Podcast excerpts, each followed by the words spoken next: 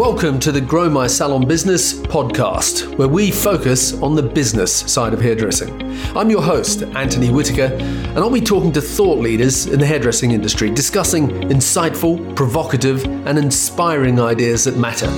So get ready to learn, get ready to be challenged, get ready to be inspired, and most importantly, get ready to grow your salon business.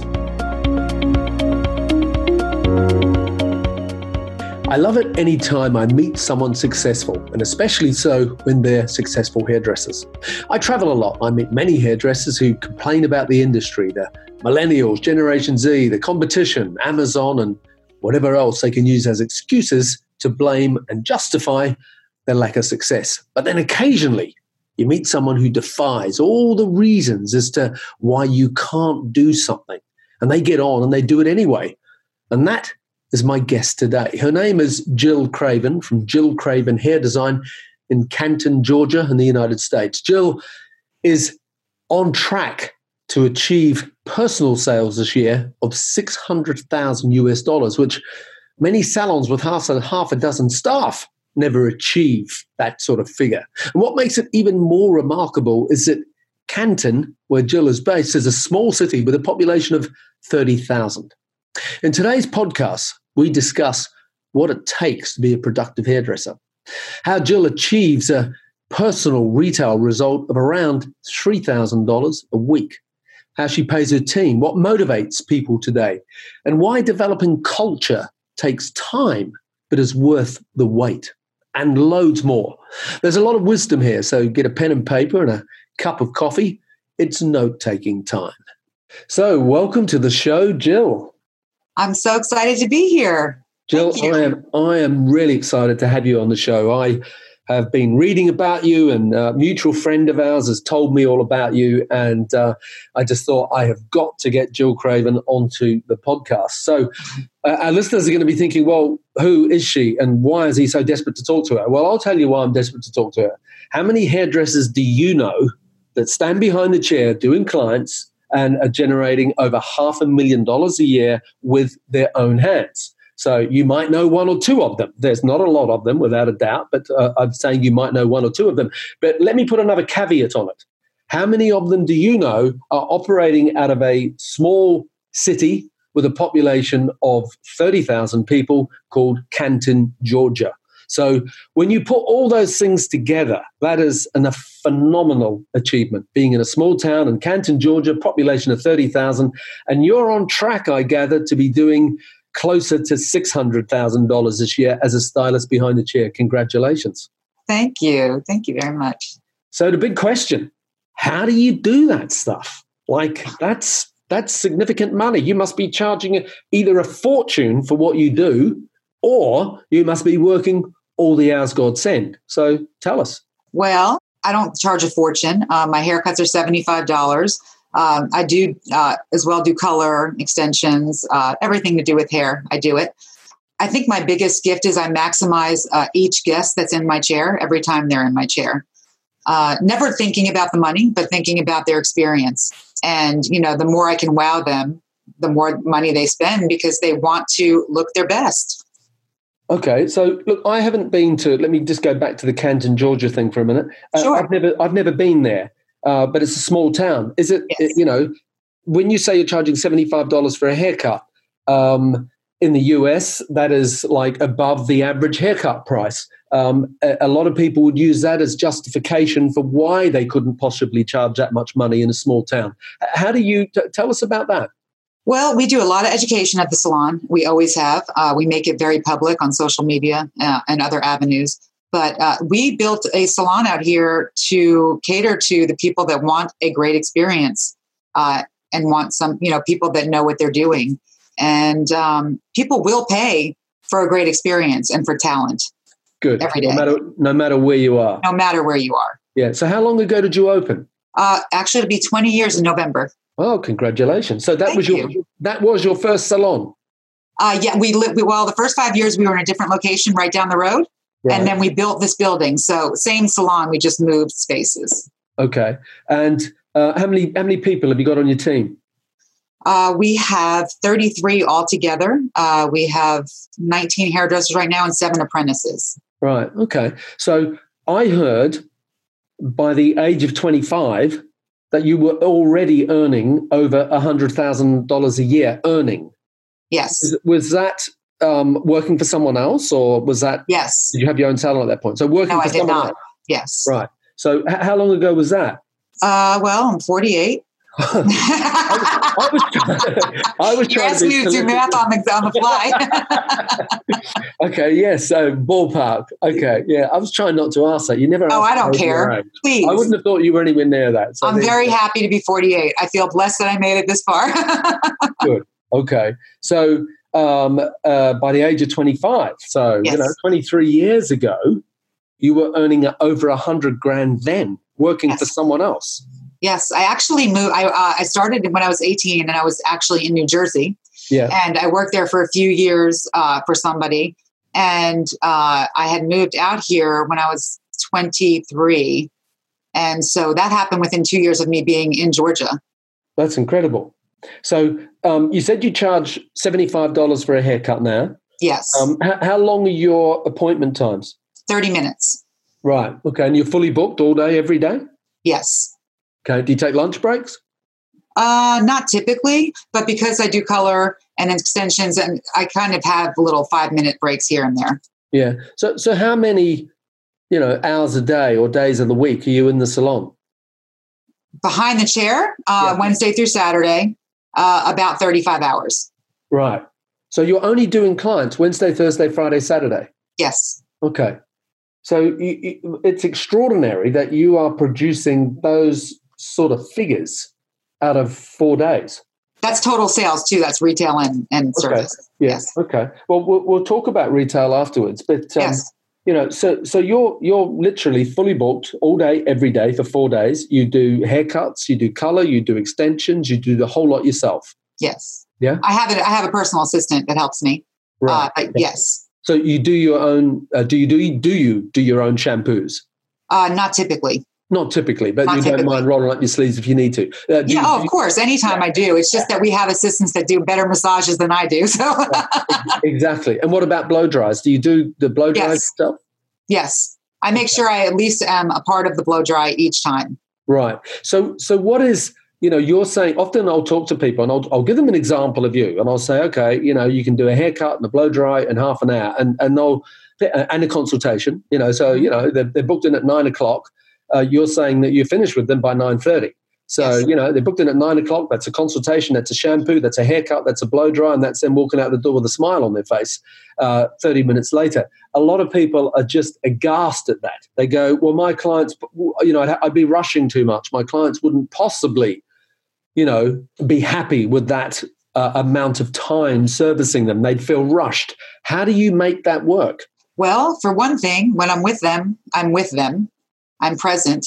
Uh, a lot of times, I think people forget that when you're with somebody, to give them your, you know, every ounce of your uh, attention makes a huge difference. Uh, a consultation typically should not run more than three to four minutes. Um, If it's more than that, there's something going on. Uh, if you can, you just have to be more precise in what you're asking. Uh, and also, it takes education. You know, I've been doing hair 30 years now, and I still learn every time I go. I at least go probably five to six times a year for education, Yeah. uh, whether it's business development, technical, uh, self development, uh, all the things that you need to keep growing yourself all the time. So I think that uh, having the education behind you to know what you're doing helps a lot. Yeah. Okay. What what percentage of your clients would have color? Uh, 90. Nine. Wow. And you Yeah. do all the color services yourself as well. Yes, I do. So you put on every foil and you apply Yes, I every do. tint. You do the whole thing. Yes. Have a- Sometimes toning. Uh, Yes. I'll, I'll I'll watch the toning, but sometimes my assistants are doing the toning for me. Yeah. Okay. So you've got one full time assistant, Yes, then a, a pool of assistants that you can draw on as you need them. correct. Right. So, um, in terms of the you know the client experience, it's a they feel great. They're getting good service. It's, Yes, Yeah. and that's why we have the assistants. You know, um, the assistants are extensions of us. We make sure that they're trained like we are. They they talk like we do. They work like we do. Uh, I really feel like, especially the assistant I work with, when they're with them, they feel like they're still with me. You know, so they don't they don't. That's why we have the assistants here to give them the experience. I think that um, what sets our salon apart from a lot of others is that we really focus in on getting an experience because you just don't get that anymore, and people are just craving personal attention. Yeah, definitely, definitely. So, you know, you're producing that volume of, of dollars and that volume of work. Um, what what about your team? So, you know, how do you do? what what sort of levels of productivity do you get out of good stylists that work for you? Oh gosh, in terms of dollars a year, what would a good what would a top stylist be doing? Uh, three hundred thousand. Three hundred thousand. Uh, bringing in. Okay. Uh, we also do we do an apprenticeship program here in Georgia. You're allowed to actually teach uh, people from start to finish. They don't have to go to hair school. So uh, we have an apprenticeship program that we do, and I could tell you that last year, uh, our one of our apprentices that was my assistant as well. Uh, when she got on the floor after the first year, she was producing over hundred thousand dollars behind the chair right. after one okay. year as a level one as a level one. Yes, wow. and we have six levels. Yeah. So if if uh, I'm a stylist working for you, and I'm generating in sales over three hundred thousand, um, how much am I getting paid? Ballpark.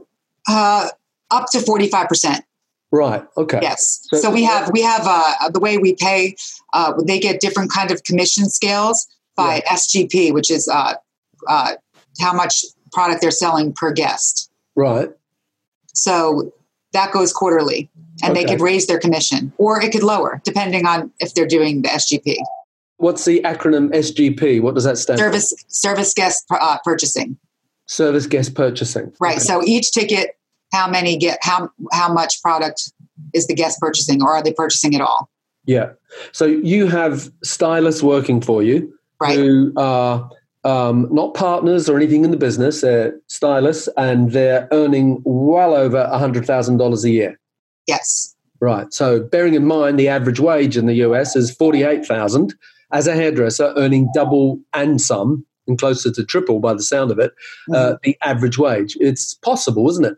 Oh, absolutely possible. Good. You see, because I, I hate it when I see so many hairdressers, whether it's in the United States or Canada or the UK, Europe, Australia, whatever, that are basically on minimum wage and uh, uh, whatever the minimum wage is in those countries. And there are so many reasons and justification as to why they say it's not possible here. So, yeah.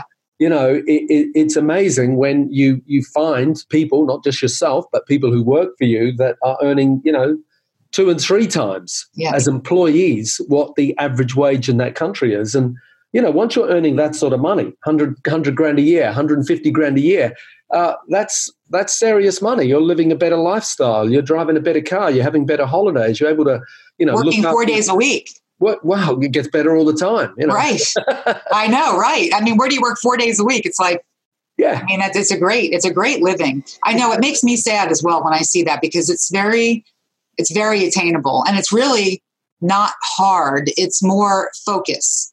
You know, I think a lot of hairdressers when they come in, um, you know, starving artist kind of uh, mentality where I'm just going to come in and do my art, you know, and they, and a great haircut, it's great. You get a great haircut. But when people come in, if you really can value changing them and giving them that wow moment where if they're just in for a haircut and you talk to them about other things such as color or a treatment, we're very big on our treatment business because they love getting massage and they love, you know, uh, the finished look and stop thinking about what the, what the price is going to be, then I think that they can go so much further. I have a guest that came in that was a new guest to me for a haircut, and um, that would have been $75.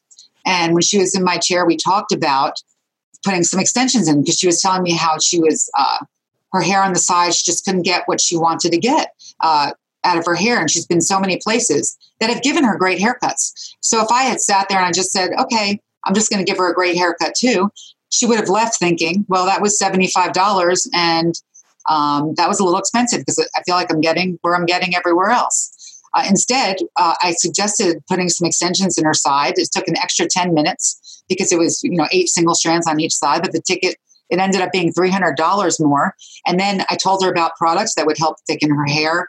Uh, we got that all together. Her bill ended up being $580. Um, not including the tip that she left me for $100. Uh, and she went out and just told everybody about it. And the next day, we usually call new guests and ask them how their experience was.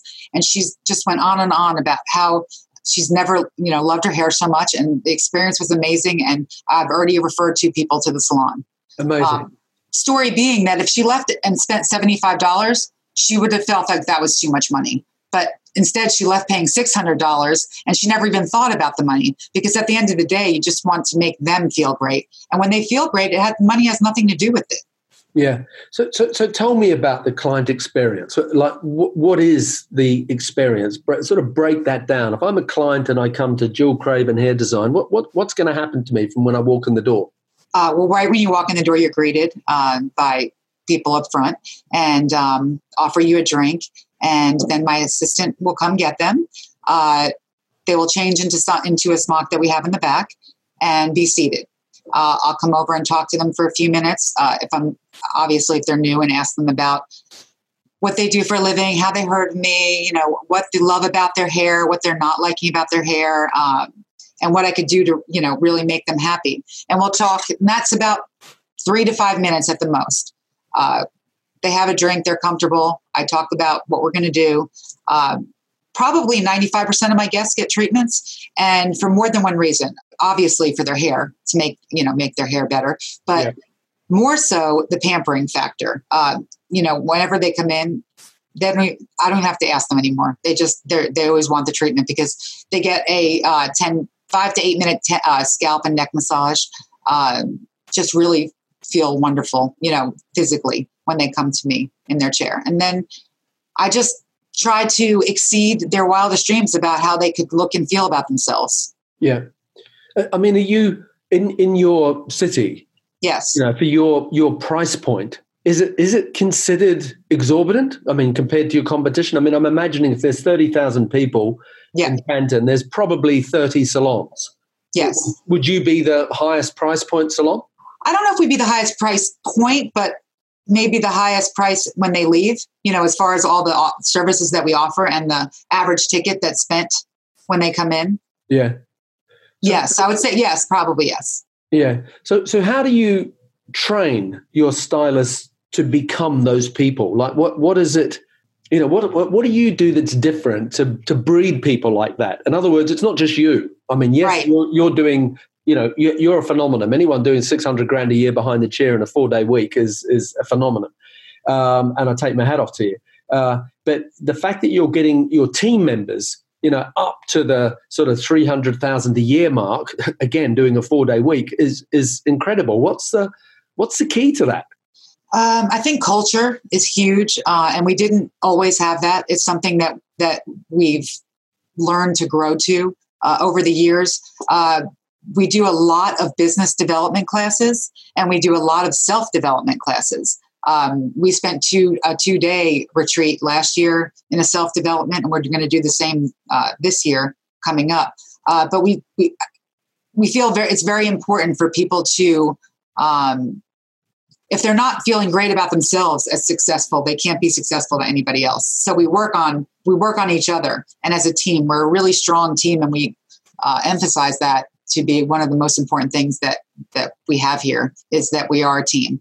And from like I said, we have the apprenticeship. Uh, not only do they learn cutting and hair uh, hair color, but they also learn business development and how to take care of clients. Yeah. So when you say self-development classes and you go off for two days or whatever, is that someone that's coming to you or are you going to see someone else? Are they industry based or outside of the industry? What's they're the actually not, yes, they're not industry based actually. Um, the last two years, uh, well, last year and we are going to be doing this year, it's called Upbuild and you actually can go to them. They're in New York City. Uh, but we actually do bring them to us uh, for a two day retreat with right. our staff for all it's very personal. Huh? Yeah. Yeah. Okay. Well that, well, that sounds fantastic. Talk to me about the retail side of things because you very clearly said that that 600 grand is a total services and retail. Yes. Um, obviously, you do a lot of retail. Yes. Um, just give me some indication of what that looks like.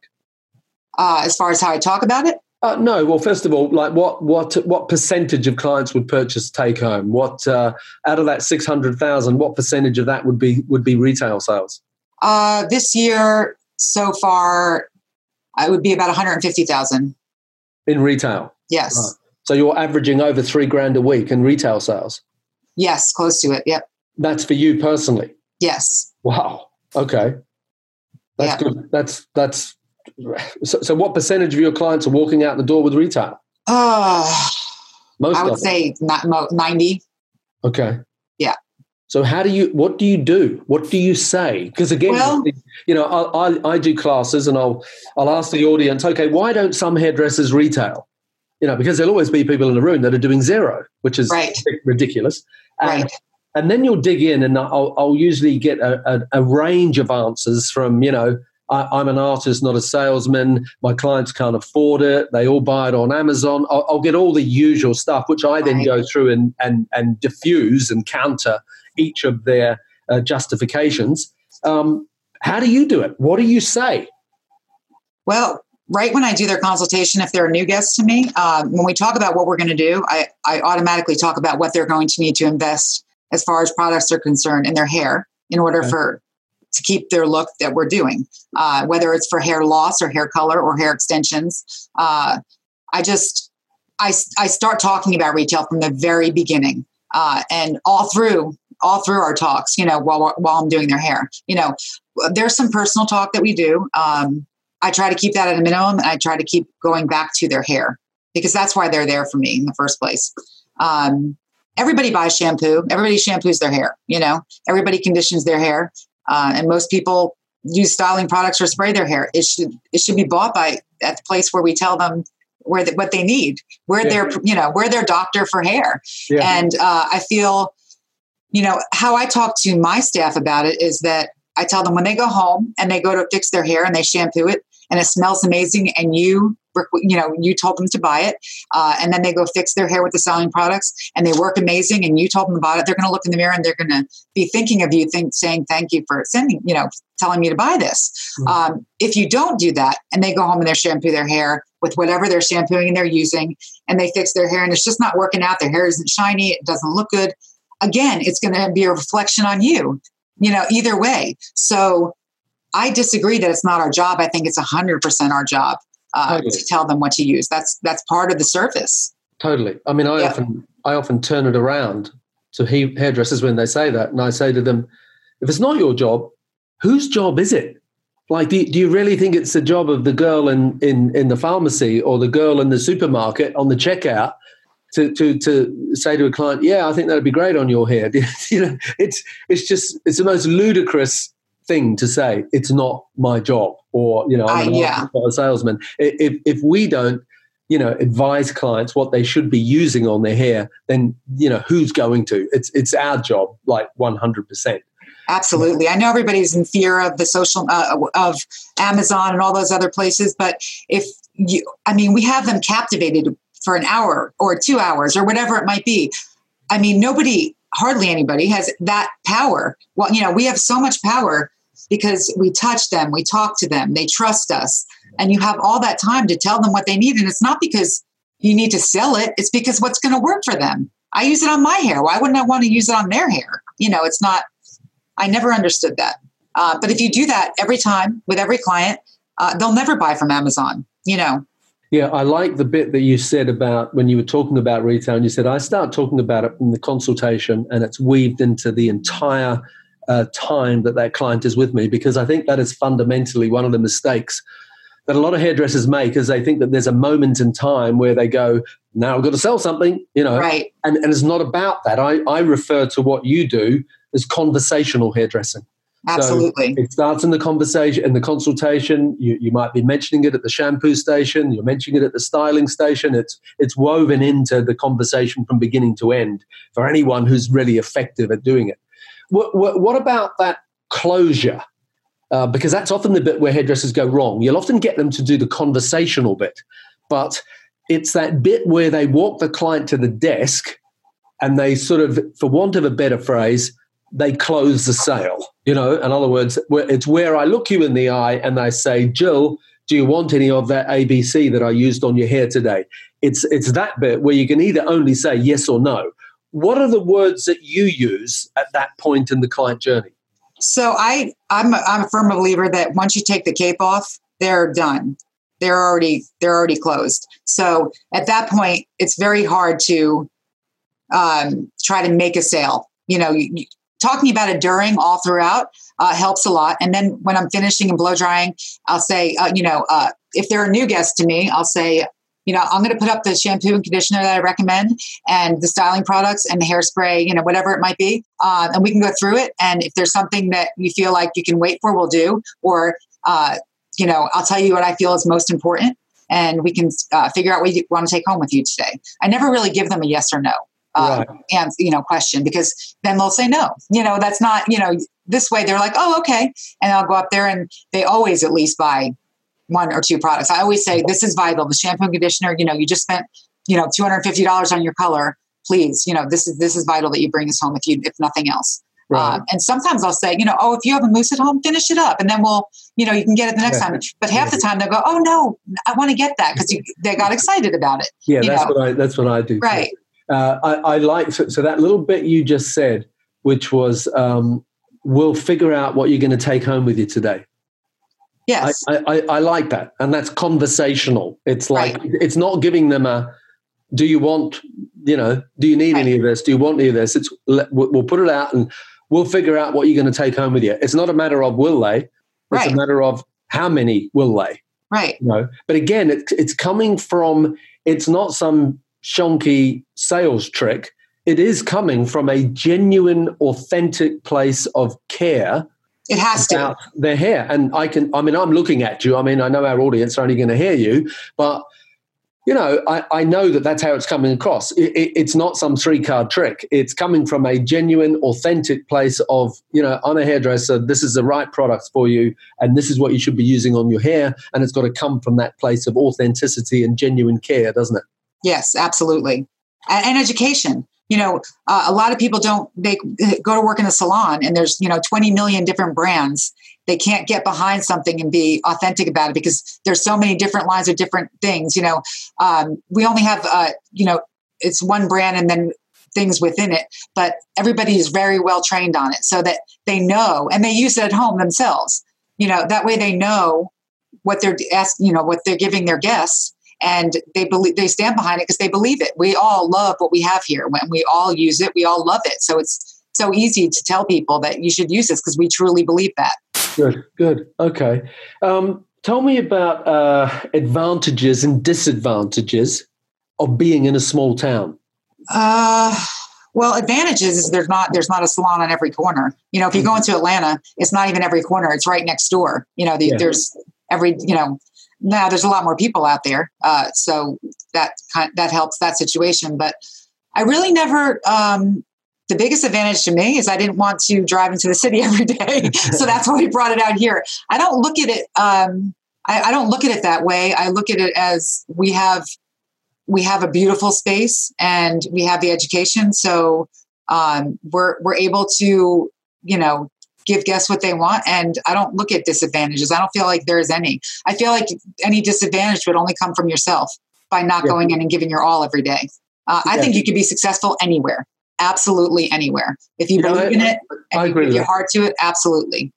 Yeah, no, I, I agree with that. I mean, sometimes. Uh, uh, because often that's what I will get from people. They'll say, "Well, that's all very well in," and they'll name a big city, but I'm in a you know a smaller place. It's not possible. And I mean, I think there's advantages of, of like, like for example, um, being in a smaller city. Do you find that you get better staff retention? Do you get better client retention than you do if you're in a big city because there's more choice? I mean, I often find that in in bigger cities that staff tend to move around more, especially if they're in those sort of you know the downtown areas. They're a, a lot more transient. Whereas in a in a, a, a, smaller, I mean, I haven't been to where you are. I don't know right. your staff, but they're more likely to be stable. They're more likely to, you know, uh, this is where I live. I've settled down here. This is where my family are. I've got a mortgage here. I've got a house here. This is well, my life. You know, I have three hairdressers that drive an hour to work every day. Wow. Okay. Yeah. Yeah. So it's not, I would say um, you're right about being in the city that there's a lot more. Um, I think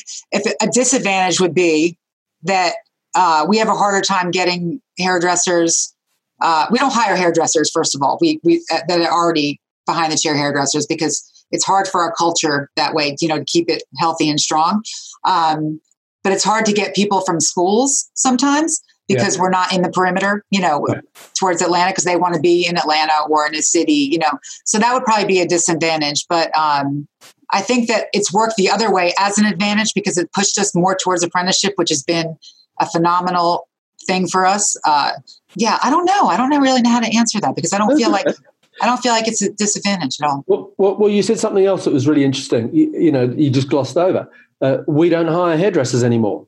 So yeah. you you train everyone from the ground up. Yes.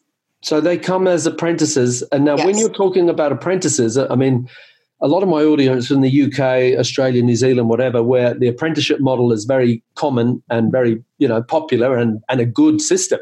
Yes. Whereas in the US, there's not that many apprenticeships, but no. uh, most people go to beauty school, and, and often you hear that salons that do do apprenticeships, it's it's not really an apprenticeship; it's sort of slave labor, which is a shame. Yes. So you obviously aren't like that. Um, if you're not employing outsiders, you're taking people straight out of high school, are you? And you're putting them through a, a program where you train them to be the people that you want them to be. Yes. And we have to pay them to do that. I mean, they come in on yeah, they come in on Mondays all day long. Uh, we with our education director Mark and cut hair all day long, uh, and they are on the clock. Right. Hourly. So they've, they've done no beauty school. They're nope. Right, no beauty school, straight out of secondary school, straight into you. Yeah, they don't even know how to hold a brush. yeah, good. That, that's yeah. that's what it's like elsewhere. Um, and and you're bringing them right through that system. You won't employ someone if they come knocking on your door. I'm a hairdresser. I'm looking for a job. You're just not interested. No. Um, sometimes we'll take them out of school, uh, yeah. but they still have to go through our program. Yeah. So they still have a year of training, regardless of whether they go to school or okay. whether we apprentice. Uh, in a rare instance, we hired a hairdresser a few years ago. She moved from a different state that we knew the salon and the culture there. And that yeah. was that. So we did do that one time. But uh, as far as local hairdressers, we do not. Yeah. Okay.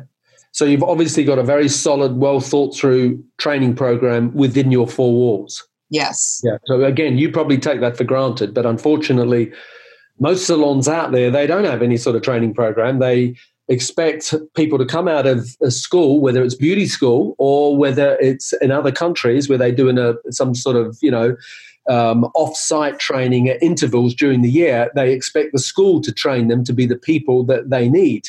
And I'm always saying to them, hey, they can only do so much. Do you know what I mean? Ultimately, you've got to turn these people into the people that you want them to be, to not just from a productivity level, but from a cultural point of level which is stronger. I mean, I honestly, I, I feel like technically you can teach anybody technically to be technical. You, I, I, I believe that.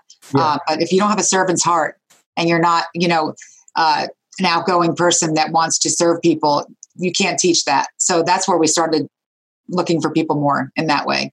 Yeah. Okay. And do you do that training? Or you mentioned Mark. Does someone else do the training for you, the technical side? Uh, Mark does all of the hair cutting, and I do the hair color. Right. Uh, and then we, we will bring senior stylists in to do different uh, different uh, up hair texture waves and uh, different coloring techniques just for them to get different tastes of that. Yeah. But Mark does the the bulk of the hair cutting, all of it. Yeah. Okay. And um, staff retention. Yes. What, what, sort of you know? Talk talk to me about that. Uh, it's really good. well,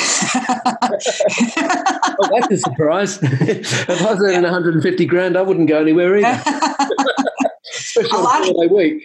you'd be surprised, you know, because a lot of them they've never worked in any other salon, you know, so they don't really know. Yeah. But I think they hear from other people that have been in other salons, you know, and they're like, okay, you know, uh, we just try to keep a great culture here, and you know, we obviously don't want somebody that's not happy, you know, so it's not because I don't want no, you know, nobody would, but um, we usually give a grace period when they first start, you know, to see. And usually by 60 days, you can tell whether it's going to be somebody that's going to fit in, you know, real well or not.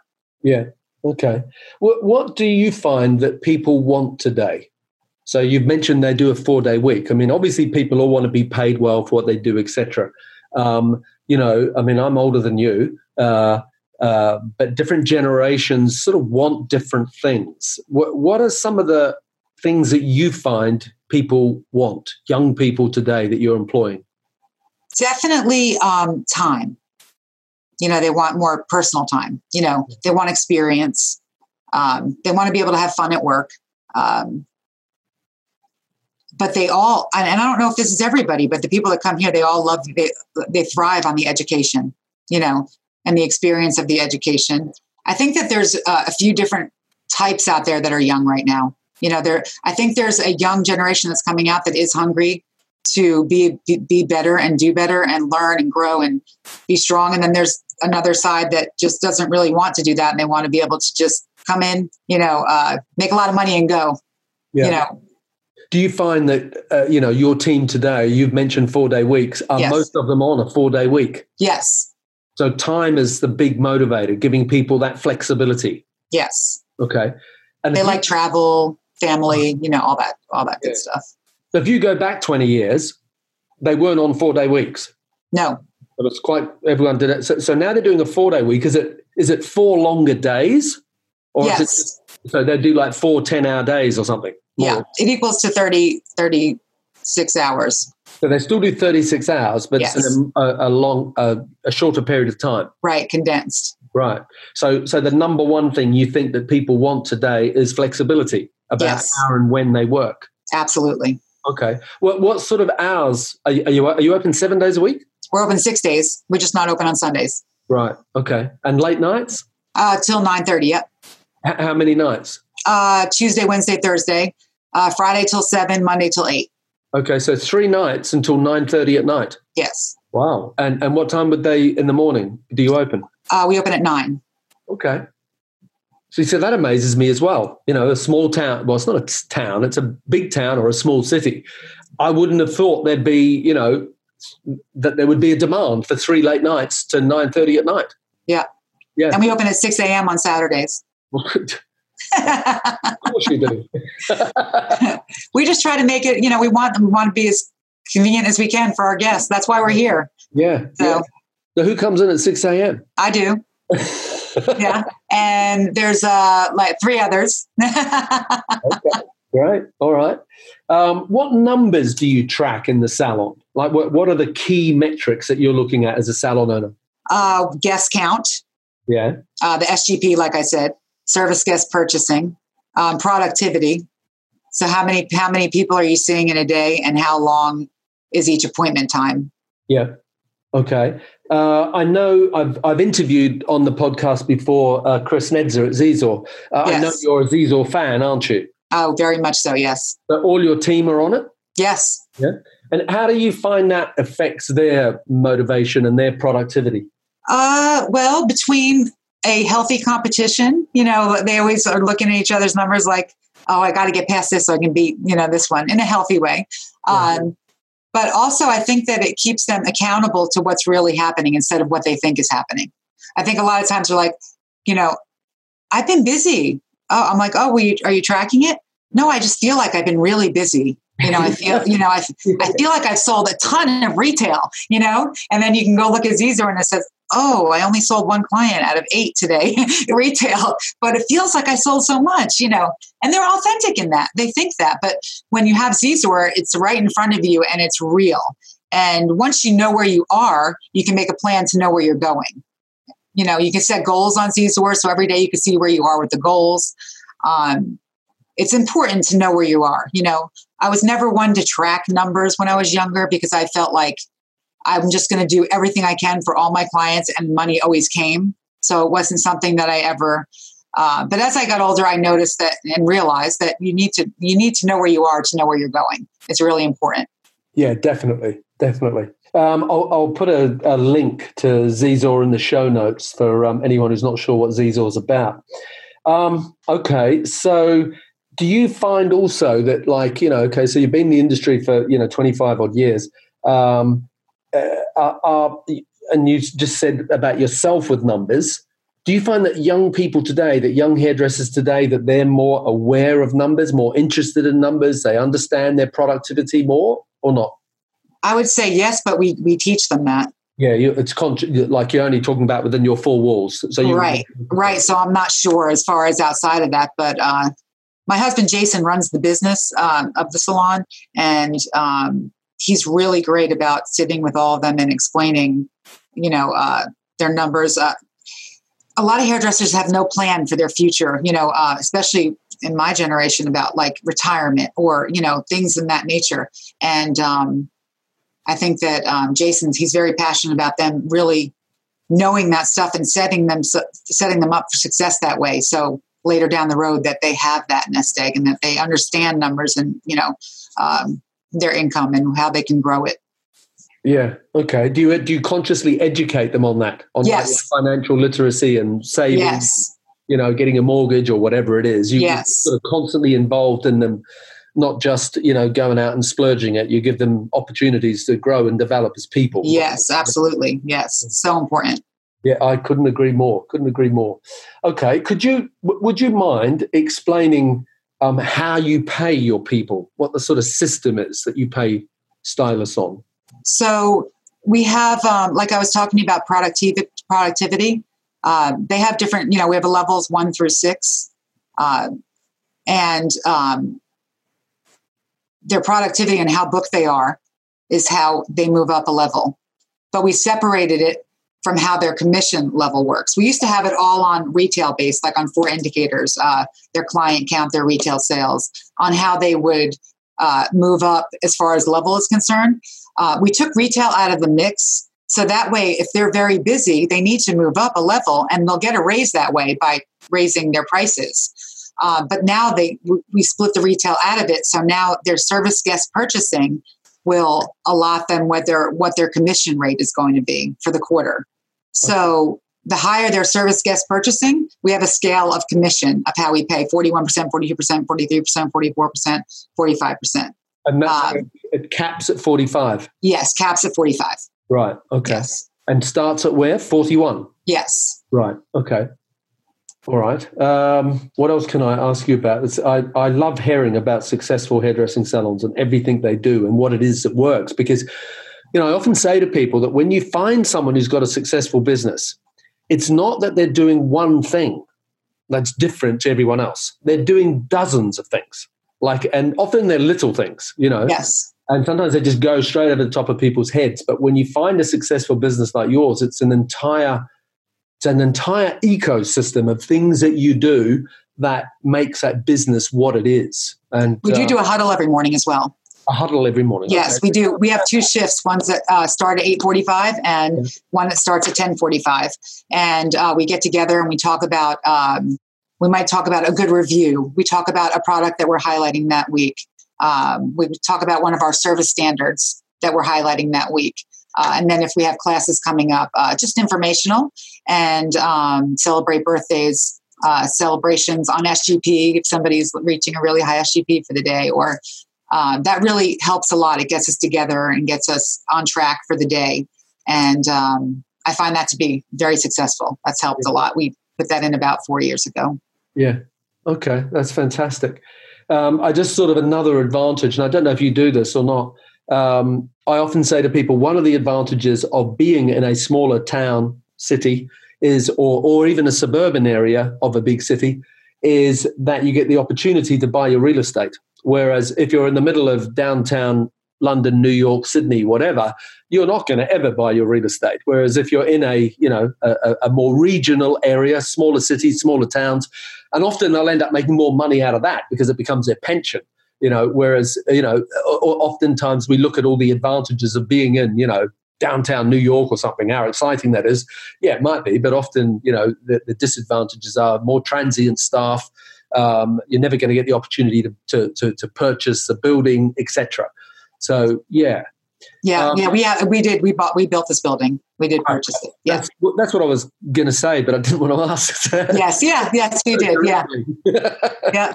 We did. I advise every hairdresser if they ever get the chance to buy where they are, uh, do it and stop making excuses about uh, you know I'm in a small town, small city. You can do you can do it, and you can do it even better. Um, Absolutely. Um, when you're in an area like like what you're in. So look, we need to start wrapping up. Um, I want to ask you two questions. Well, it's one question really, but I want you to come at it from two different angles. Okay. But the, the, the first one is okay. So I'm asking you, what are three things? Yeah. So so what are three things that you would say to a young stylist out there about how to take control of their future, how to, you know, what, what do they need to do to have a long career, a good career, and a financially rewarding career? So that's the first question. And then the second question is exactly the same thing, but it's to a salon owner. What are three things, three bits of advice that you would give to someone who's a salon owner that they need to take on board to build the business that they've dreamt of? Okay. Um, well, the first answer I would say would be towards a hairdresser or a business owner, uh, and that would be taking care of yourself. Uh, when I get up in the morning, the first thing I do, I mean, when I open my eyes, I thank God for all the blessings that He's given me and that continues to give me. Uh, just starts my day right, and then um, after I get my kids all done, I take care of myself physically. I, you know, I work out and do what I need to do that way, and I prepare for my day listening to um, pod, great podcasts or inspirational speakers um, just to get my head right, you know, to come to work. But I think that, you know, I've been doing hair 30 years and I want to continue to do hair as long as my body will allow me to and, uh, and my mind. And I think that being sharp and physically uh, taking care of yourself makes you more successful when you come into the, to the salon because you have to be feeling great about yourself to make others feel great and to be successful, I believe. Um, that's always been a great thing for me. Uh, another thing is never stop learning. Um, I think learning is the key to uh, to growing. You know, you hear burnout, you hear all these little things, you know, little niche sayings that people say. Uh, I think it's because we lose sight of why we're doing what we're doing and we don't educate ourselves enough to be excited on new things, new trends. And like I said, 30 years, I still learn. Every time I, I hear something or go somewhere, I still learn and it keeps me excited. Um, and the other thing for hairdressers would be um, learning your numbers and being in a space that you can grow and feel really good about it.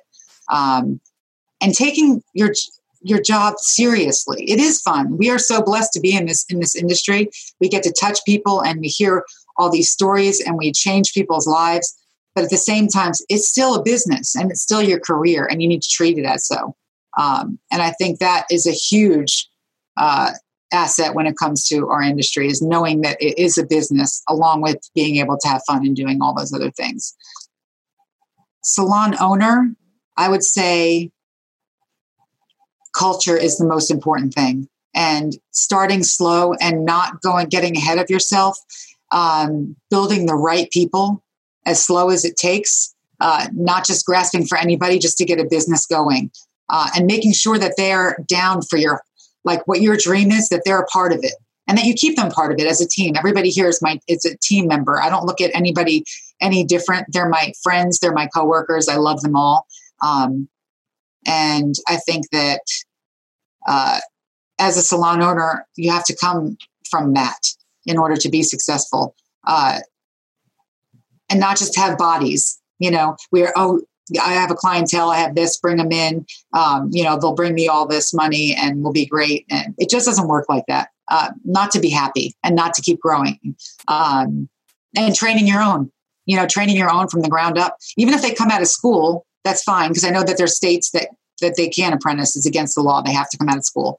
Uh, you could still bring them in and um, put put them in your training program and really train them from the ground up and just start slow. You know, uh, uh, when you think that you're at full capacity, go even fuller before you let your ego take over and try to expand to different things, you know, different places and grow more. Because I find that um, that's when things start to crash. You know, you just want to try to. Uh, there's so much you can do in your own business where you are before you expand it out. Um, I think a lot of people get they get so excited because they make so much money so fast that they don't um, use their space to the best of their ability. And the final thing is, I'm behind the chair 35 hours a week. So you need to have somebody that can run your business. You know, if I didn't have Jason, there wouldn't none of this would be possible because he does the whole, all the back end. There's so much. We actually just uh, hired a full time social media person um, because it's just there's so much with that. You know, and uh, it really needs care because it, will grow your business and it's it's you know it's a new wonderful concept that you have to we have to take hold of. Okay, well, you know, I, I've loved talking to you. Uh, I, I, love talking to anyone who's successful. I particularly love talking to people in our industry who are successful. We need more role models, more people who uh, are leaders, people who develop and build good businesses and, and, show this industry and the opportunities often this industry in the best possible light. So uh, a lot of wisdom there with the, the things you just, you know, wrapped up with at the end. And indeed, everything you've said all the way through this uh, last best part of an hour we've been talking. Uh, so, Jyl, I just want to say thank you very much. Where, where can people uh, connect with you? You mentioned social media. If they, yes. they want to connect with you, wh- where do they go? Uh, on Instagram, I'm uh, it's just at Jyl Craven and it's J Y L C R A V E N, and I'm also on Facebook as uh, Jyl Craven as well. Again, again, it's J Y L, isn't yes. it? Yes, J I L. Right. Okay. So Jyl Craven, C R A V E N, on Facebook and Instagram. Yes. If anyone's driving through Canton, Georgia, uh, please, please come in. We have that. We have visitors all the time, and we love it. We love it anytime. And anybody can always reach out to me with any questions. I'm always available. Just hit me up on Instagram or Facebook, either one, and I, will absolutely get back to you uh, within the day that you that you message me. Yeah, and I'm, okay. I, I, I love helping people. So if anybody has any any kind of question, just hit me up. Good. Well, thank you very much, Jyl Craven, for being on the Grow My Salon Business podcast. And uh, I look forward to meeting you in person one day and, and uh, seeing even more success coming from you and your team. So thanks oh, very thank much, you. Jyl. Thank you so much. Thank you for listening to today's podcast. If you'd like to connect with us, you'll find us at growmysalonbusiness.com or on Facebook and Instagram at Grow My Salon Business. And if you enjoyed tuning into our podcast, make sure that you subscribe, like, and share it with your friends. Until next time, this is Anthony Whitaker wishing you continued success.